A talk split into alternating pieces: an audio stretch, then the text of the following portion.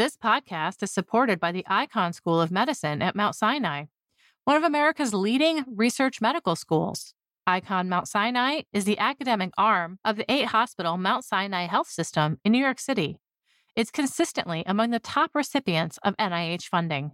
Researchers at Icahn Mount Sinai have made breakthrough discoveries in many fields vital to advancing the health of patients, including cancer, COVID and long COVID, cardiology, neuroscience, and artificial intelligence. The Icahn School of Medicine at Mount Sinai. We find a way.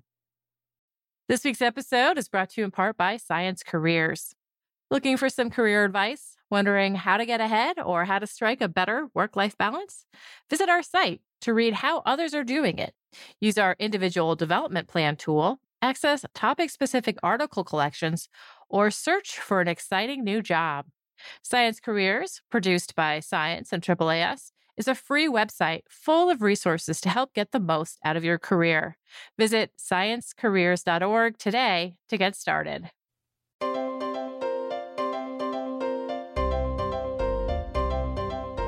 This is the Science Podcast for September 1st, 2023. I'm Sarah Crespi. First up on this week's show, physicist and education researcher Laird Kramer discusses his work revealing how improving calculus instruction at universities might encourage more students to stick with STEM fields. We also hear in this segment from some science staffers about their calculus trauma, from the fear of spinning shapes to thinking twice about majoring in physics. Next on the show, what it takes to teach an AI to match molecular structures to odors. Can a computer predict what something will smell like to a person from just its chemical structure? Researcher Emily Mayhew talks about how this was accomplished using a panel of trained smellers and what the next steps are for digitizing the sense of smell.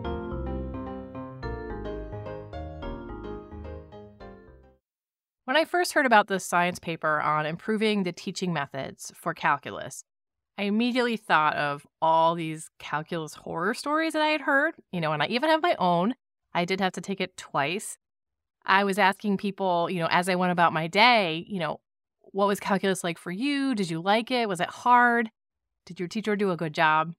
And I've brought some of those voices here today. We have Meagan Cantwell. She's another producer on the podcast. We have Lizzie Wade. She's a contributing correspondent for news. We have Paul Voosen. He's a staff writer who's frequently appeared on the show. And we also have Kevin McLean. He's a producer who works very closely with me on the podcast. And so uh, we're going to actually open with Kevin's experience with calculus. All right. So, Kevin, did you have to take calculus in high school and college? Yeah, I took it in high school and I took it in college. I had a really good calc teacher in high school which sort of tricked me into thinking I really liked calculus. Mm-hmm. As opposed to in college, they were okay. like, "You guys already know calculus, right? Okay, right, here's the test. Bye." Yeah. So, what was yeah. good about the good class? I think at the beginning of the year, I decided that like this is going to be a lot of work. This is going to be hard. So my friend Shayna and I would go to class, and then we would go to the library after school every day and do our homework in the presence of each other to make sure that we understood it. Wow. and it was just that habit. Yeah. I came up with like a system to like make sure that I was setting myself up for success. And then it ended up being mm. actually legitimately enjoyable by the end of it. That actually has some similarities to this paper. Like they do this in class learning, it's active learning. So they're solving problems in small groups. So they're doing this kind of like communication about the problem as it's being solved instead of lecture and then watching your instructor perform a problem and then you go off and do it by yourself later. All your all the thinking is done you know back yeah. by yourself. So yeah it sounds like you kind of came up with this on your own. And actually that's what the researcher that i'm going to talk to uh, laird kramer found with a pretty strong study that really got to the heart of this. How do we teach calculus in a way that doesn't drive students away that gives them a good experience and you know takes advantage of the way that we actually learn. So of course, even though most of us know what calculus is, maybe you forgot, maybe you've blocked it out because it was traumatic. So the first thing I asked was I asked of Laird was what what is calculus? What is calculus?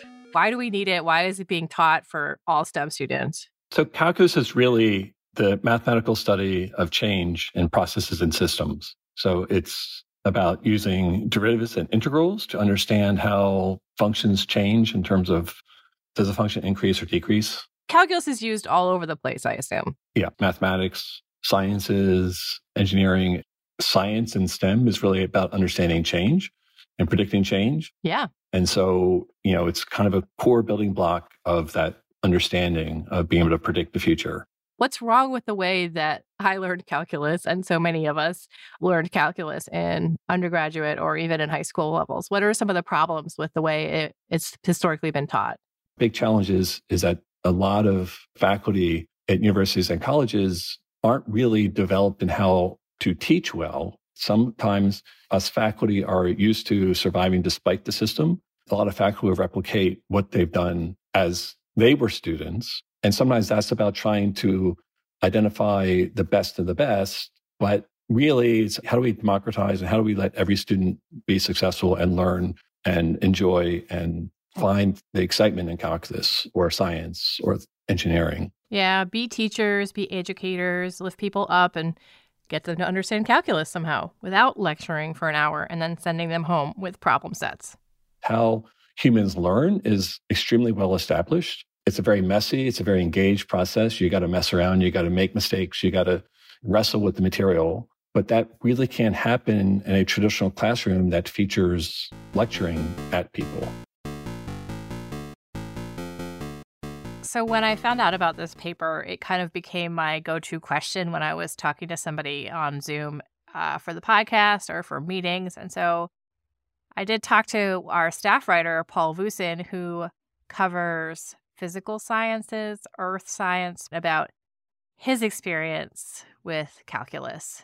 A lot of people suffered through it, did not enjoy it. And that's what the, the, the study is about making calculus education better and less painful. And that it's kind of like a gatekeeper class. Like a lot of people are like, well, if I can't do calculus, and I shouldn't stay in STEM fields. Yeah, it kind of happened to me. Really? I think I, you know, I skipped the kind of first calculus college wise because I went in as physics and computer science major. And so I had this really horrible professor for calculus. You know, I got the first C plus, I think, in my life from that.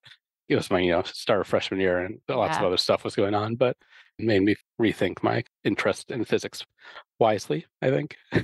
I, well, I mean, you're really good at what you do now, so I would not I would not question that gatekeeper function that Paul and I talked about was something that was a big concern for Laird and the other authors on the paper.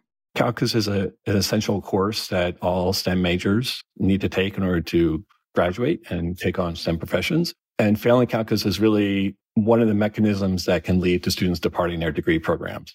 Only about 40% of students that enter universities with an intended STEM major actually graduate with a STEM degree. And even more concerning for us is that the number of women that decide to switch out of STEM after calculus class is about one and a half times higher than that of comparable male students. And the same thing is happening for Hispanic, Black African American students that are leaving at about a 50% higher failure rate than white students in calculus. So let's get into, you know, what your research found and how you conducted it. What did you test as an alternative to kind of this more lecture-based style of calculus teaching? The idea is that we're really trying to have students replicate the practices of mathematicians in the classroom so they can learn in the classroom time, taking advantage of the resources around them, their colleagues, and the faculty in the courses. They work in groups, work on, on kind of pre-designed activities to identify patterns, have some argumentation with themselves and each other, discuss ideas, solve problems, and then really communicate what they've learned to each other to kind of help make that more concrete inside their heads. When I did this kind of class in college, we had problem sets that we would take away from the class and we would do them either in small groups or by ourselves. And this is kind of saying that's the part where you're doing the learning. You should put it in the classroom. It's very hard to learn a challenging mathematics problem, calculus problem at two o'clock in the morning. You're probably not going to call up your professor. How did you know? you probably shouldn't call up your professor. Yeah. Really, what we want to do is, is have that learning happening in a classroom and allow people to make mistakes because mistakes are kind of essential to learning, right? I also reached out to one of the learning assistants that Laird mentioned. She was teaching during the research project for this paper.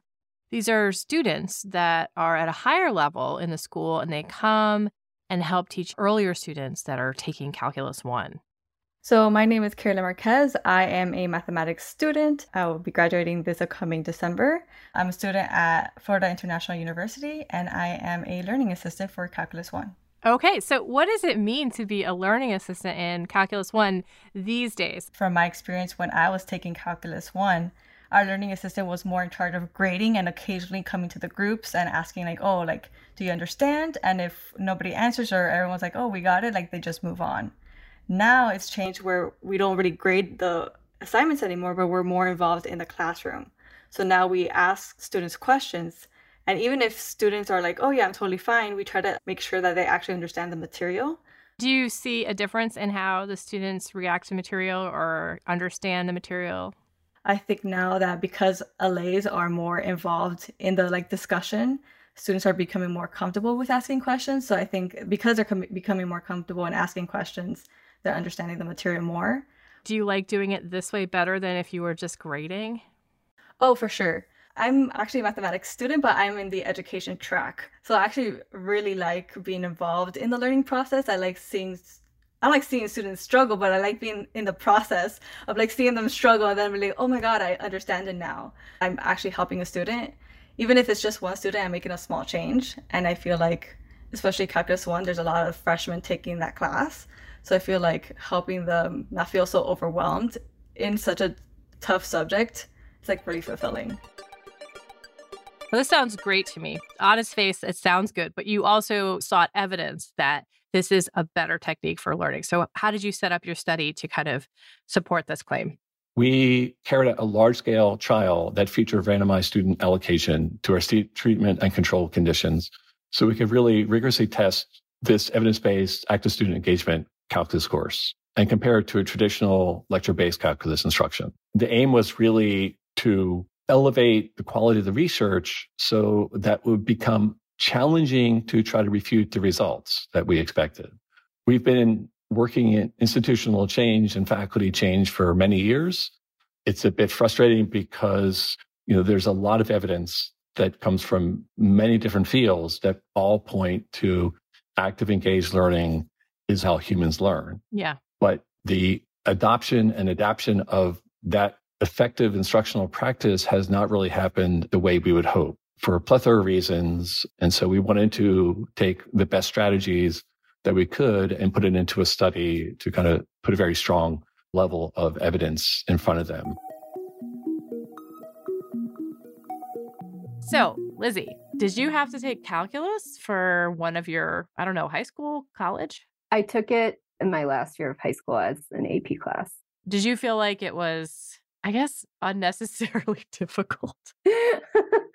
Overall, I enjoyed the experience and the part I remember the worst, like the, my tra- my calculus trauma, uh, yeah, was definitely about where you sort of have to imagine a 2D shape like spinning around an axis to create a 3D shape. And I remember studying so hard and feeling like I got it and studying with friends and just really, really practicing and like sitting down for the test and being like, oh my God, it's like I've never seen this before and that didn't happen to me that often in high school and yeah. it was pretty shocking. I do sort of feel like like I, I i went on to college i majored in literature i never used calculus again. Yeah. I liked that glimpse into math that was sort of about itself and not about describing concrete things in the world if that makes sense. Totally. I didn't really go for further with that but i did think it was interesting. Agreed that was Lizzie Wade. She's a contributing correspondent for our news team. So let's get to your results. How did the students do? How did these two different arms compare in your work? In the end, what we found was medium or large effect size in the treatment condition compared to controls. Over three semesters of taking data with about 800 students in controlled and treatment conditions, what did you look at specifically to say the student got more out of a class than this other student? The idea was we kind of took very standardized problems that one often sees in a calculus course calculate the limit, calculate the derivative, calculate the integral, kind of the standard problems that come up in a traditional course. And then basically insert those questions into the final exams. And then we Uh, arranged it so you could not identify which section the students were in. And so we could blindly assess and evaluate all of these exam questions. And so we kind of had a, a team of undergraduate research students and some others that participated in essentially blind grading of everything. We had multiple people grading them. We established a rubric that was pretty consistent. And then we essentially graded across three semesters and then put it all together and found the medium to large effect sizes. For the study, there was more than just a difference in how the students did in their calculus exams within the class. The impact went further than that for the students that were in the experimental arm of the trial. What about the grades then? How did the students do on paper, if you will? Grades are not maybe the best measure. These are not as independent, but by and large, most of the faculty had a very similar strategy in the syllabus and the grading policies. And so we saw about a, a 0.4 increase in their overall GPA in the students with treatment compared to traditional and control, which turns into about 11% additional students passing the course. And we also saw that the odds of females passing the course are about 58% higher in treatment than in control. Odds of Hispanic students doing better was about double. And really what we saw across all kind of demographic breakdowns, we saw that there was more success in all of them in treatment versus control. Do you expect that to translate into, you know, retaining them in STEM majors as well? Yes. I mean, part of our hope is that they only did better in the course, but also understand calculus more and appreciate calculus more and kind of see the the opportunities of calculus and maybe not, aren't quite so math phobic. yes, that would be good. Do you see this approach as something that can be used in many different institutions, at different universities, different colleges? This was a new curriculum that hadn't been around before. And so, in some ways, it's reflective of what one should expect to have happen at an institution that adopts this in the first few semesters. And we would hope that it continues to get better as as expertise develops. And that's kind of what we also saw across the three semesters that actually the effect got bigger. At FIU, we teach about 2,000 students taking calculus for the first time. Wow. Every year. And so our 11% increase adds to about 220 additional students passing and succeeding in calculus. Also, technically reduces the instructional needs by about five sections at our institution. There's about 300,000 students taking calculus every year in the nation. If this were to become the standard, that should translate to about 33,000 additional students passing the courses each year. And that will save them both time and opportunities for their careers, but it can also save, you know, we guessed, guessed about $24 million in tuition could be saved kind of using the average price for a three credit course across the nation.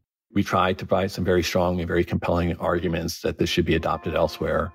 Calculus obviously is not just taught in college, but also in high school. I talked to one of our producers, Meagan Cantwell, about it. Well, in your calc class in college, had most people already taken it in high school? I don't know. I don't think so. It was like 1995. Well, I can tell you for sure, my calc class in college, the professor on the first day asked, How many of you had taken calculus before?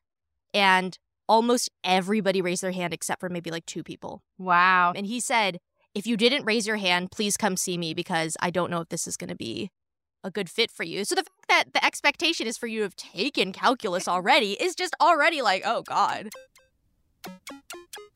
What about high schools? Do you feel like this is a good fit for that classroom as well, for those classrooms? Absolutely, because the content is similar.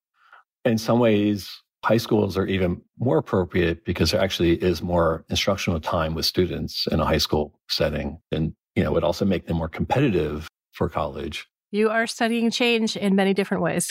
Yes.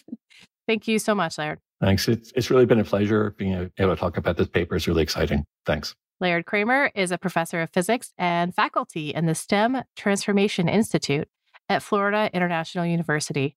You can find a link to the paper we discussed at science.org slash podcast. Special thanks to Kevin McLean, Meagan Cantwell, Paul Voosen, and Lizzie Wade for answering my calculus questions. And thanks again for sharing your embarrassing but also insightful calculus stories. Up next, training an AI to smell odors like people do, or even better than the average person.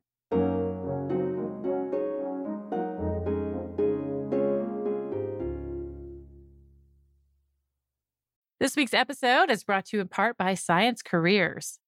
Change your job, and you might just change the world. For anyone who's looking to get ahead in or just plain get into science, there's no better, more trusted resource than Science Careers. And it's free. On our site, you can search career opportunities across all disciplines and levels, research potential employers, sign up to get job alerts via email, upload your resume or CV to the searchable database, or read career advice articles. There's no shortage of global problems today that science can't solve. Be part of the solution. Visit sciencecareers.org today.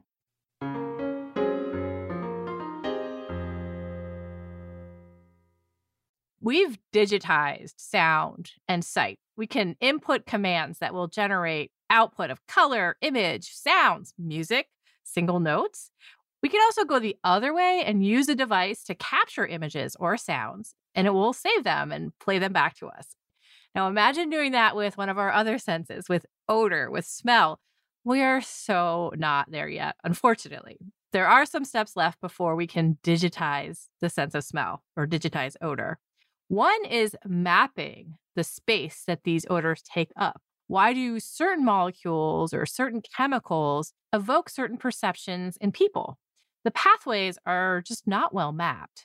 This week in science, Emily Mayhew and colleagues use a big set of odor data and machine learning to create a map like this. Hi, Emily. Welcome to the Science Podcast. Hi, Sarah. So, why has it been such a big challenge to digitize the sense of smell the way we have with sound or, or with vision? Yeah the relationship between odor stimuli, which are small molecules, and odor percept is a lot hairier than the relationship between stimulus and perception for other senses.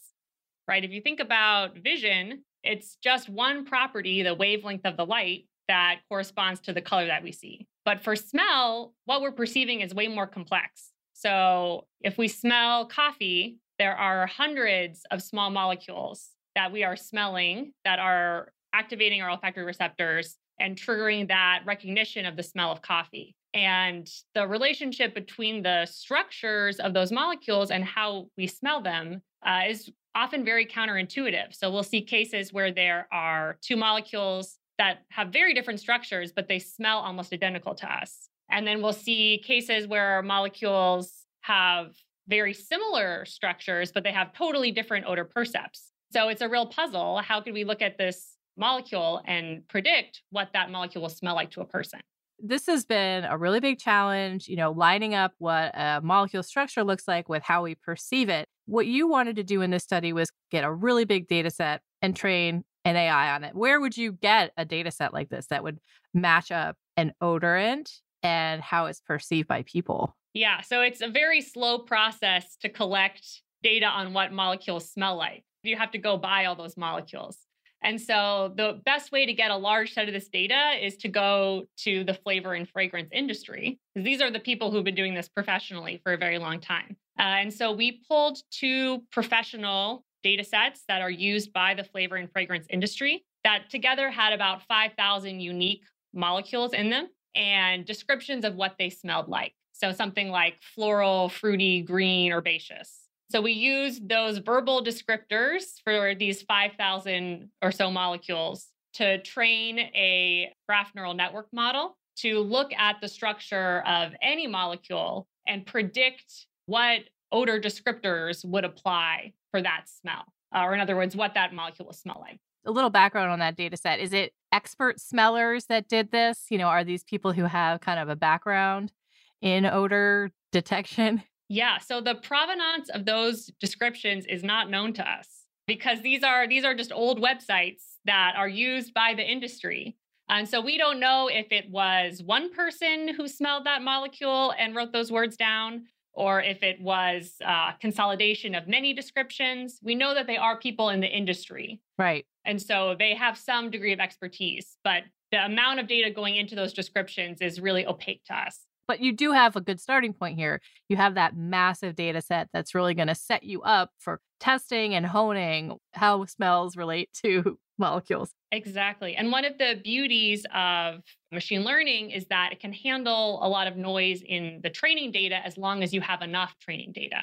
And so we have this imperfect data set, but it's really, really large.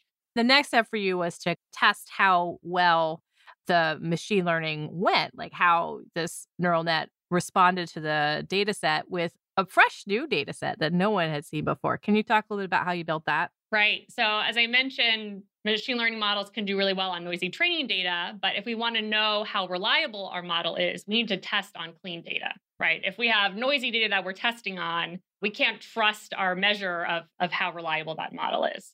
And so we set out to collect a brand new data set on the odor character of molecules. And we purchased 400 molecules that, to our knowledge, had never been smelled before. So these are brand new odorants.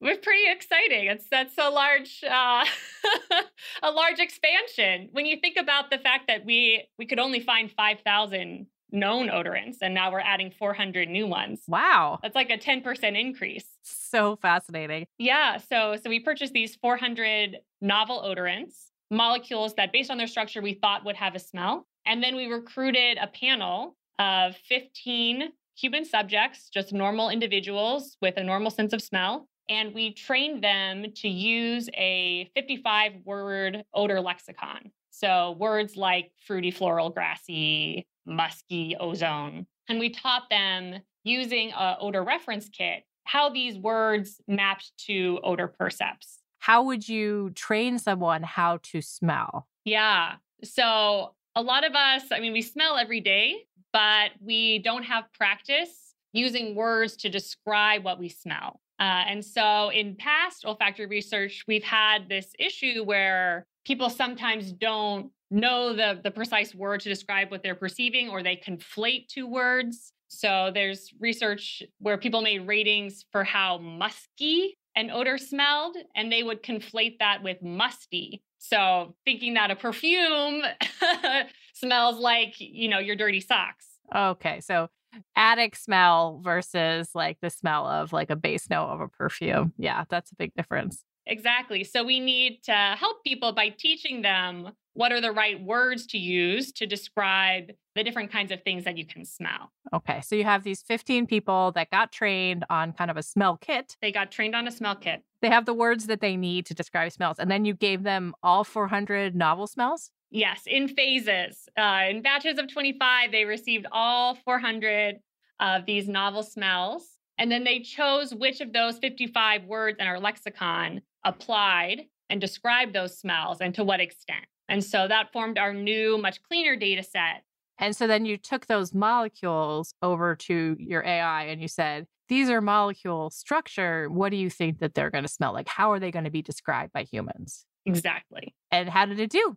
Did it do a good job describing odors? Surprisingly well. So I think often when we're evaluating a model, we think about its performance with respect to the performance of a person. How well can the model do this task compared to a person? And what we found is that our model came closer to the average description of that odor and smell than the median panelist. So, in other words, if you want to know what a new molecule would smell like, you know, should you ask a random person to smell that and tell you what it smells like, or should you ask this computer or this model to tell you what that molecule will smell like? We found basically in the majority of cases, the computer is going to give you a better answer. So you should ask this model how humans will perceive this scent, which is kind of amazing because a person can actually smell it and, and output their perception. And this model is just looking at the structure. And yet its prediction of what that molecule will smell like is closer to the human average than the median human subject.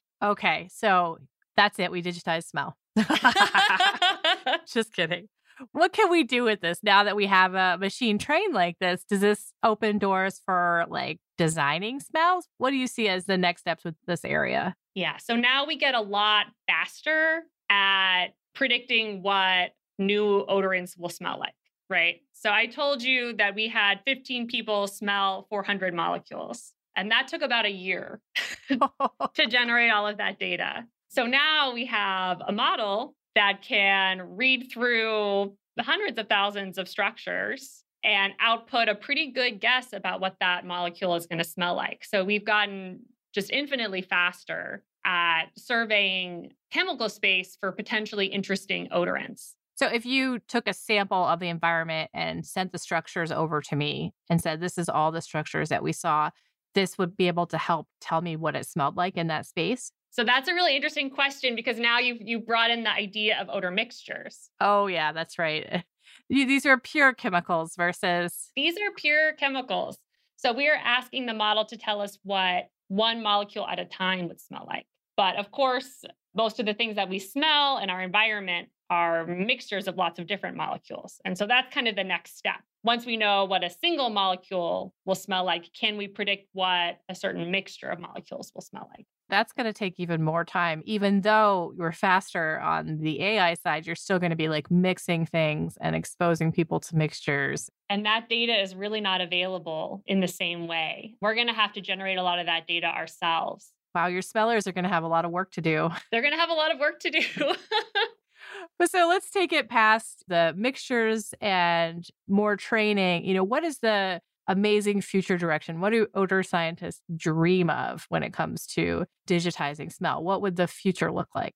Well, I think digitizing smell is the perfect phrase to use. In order to match what we've achieved for sound or for vision, we need to be able to capture so an image or a sound or a smell and then we need to be able to store it and then reproduce it.